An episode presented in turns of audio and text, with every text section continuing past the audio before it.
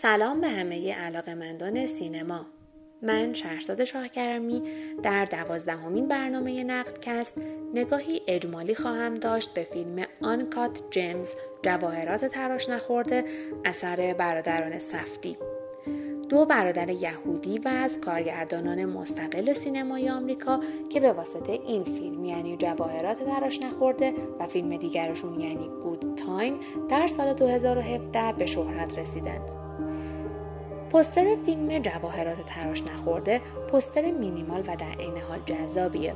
در طراحی گرافیک پوستر این فیلم یک تصویر عمودی با background سیاه وجود داره که در یک سوم پایین تصویر عکس آدام سندلر در نقش هاوارد طراحی شده. تصویر اون مربوط به بخشی از فیلم هست که هاوارد به دلیل زد و خورد از ناحیه بینی دچار آسیب شده و دستانش که چند انگشتر در اونها به چشم می‌خوره. آدام سندلر در نقش هاوارد راتنر مرد قماربازیه که صاحب یک برند جواهر فروشی در شهر نیویورکه. اون به قمار احتیاط داره و به طور کلی می‌تونیم بگیم ریتم فیلم از بازی قمار گرفته شده پلانهای پرتختی در بعضی از موارد دوربین روی دست و ضرب و هنگ تندی که حال و هوای یک قمارباز حرفه‌ای رو به ما منتقل می‌کنه مردی که زندگی زناشویی موفقی نداره در ارتباط با معشوقش دچار مشکله و درست در لحظه ای که بزرگترین قمار زندگیشو می‌بره جان خودش رو میبازه. اگرچه که برادران سفتی از جمله فیلمسازان مستقل سینمای آمریکا به حساب میان اما دو معلفه مشترک در اغلب آثار آمریکایی که می‌تونیم بگیم به طور کلی مانیفست سینمای آمریکاست در فیلم های اونها هم دیده میشه. این دو معلفه یعنی خانواده و مذهب. در اینجا هاوارد یک مرد یهودی و قماربازه که خانواده از هم پاشیده داره و می‌تونیم حدس بزنیم که برای چنین فردی در انتها رستگاری در میان نیست. و به گواه پستر فیلم هاوارد در یه سیاهی غرق خواهد شد. همونطور که توی پایان بندی فیلم نمای تک shot از جنازه هاوارد یادآور پوستر فیلمه. با این تفاوت که حالا اون با یک لباس سیاه کف زمین در یک background سفید غرق در خون رها شده. بازی آدام سندلر در نقش هاوارد بسیار تحسین شد و مورد توجه منتقدین قرار گرفت.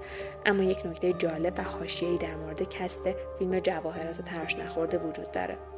در ابتدا وقتی که برادران سفتی فیلمنامه فیلم رو برای سندلر فرستادن مدیر برنامه های اون فیلمنامه رو خوند و اون رو رد کرد پیش از اینکه سندلر شانس خوندن فیلمنامه رو داشته باشه. اما بعدها سرانجام سندلر به نقشی که براش نوشته بودند برگشت و سعی کرد نقش یک یهودی تیپیکال با حس شوخ طبعی ذاتی رو ارائه بده. به گفته بردرن سفتی داستان فیلم بسیار تحت تاثیر زندگی پدر اونهاست که به عنوان یک فروشنده در مدن الماس کار می‌کرد. فصل آغازین فیلم از معدنی در اتیوپی و در سال 2010 شروع میشه و بعد از اون به سال 2012 و شهر نیویورک برمیگردیم.